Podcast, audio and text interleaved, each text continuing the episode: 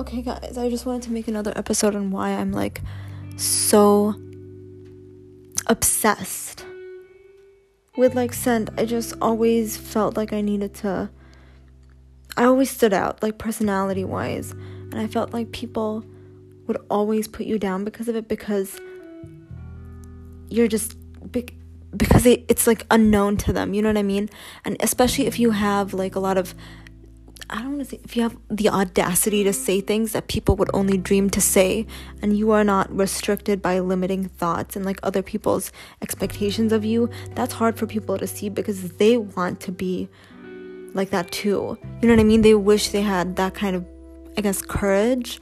And I, I don't want to get too deep, but I feel like it is deep and like it has it all has to do with like empowerment and self-image. And honestly, fragrance can influence your relationship with other people. It can make somebody fall in love with you literally.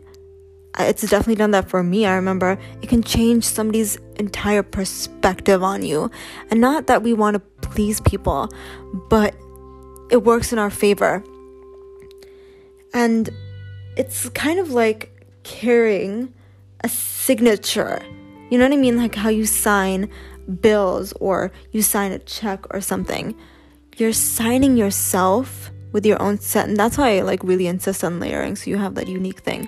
But I'm actually I'm gonna talk a lot about confidence and empowerment in this series slash the entire podcast probably because I just feel like it's relaxing and it could introduce some it could actually bring I don't know some joy to somebody who's feeling down. I don't know if you need support, this is where you get it.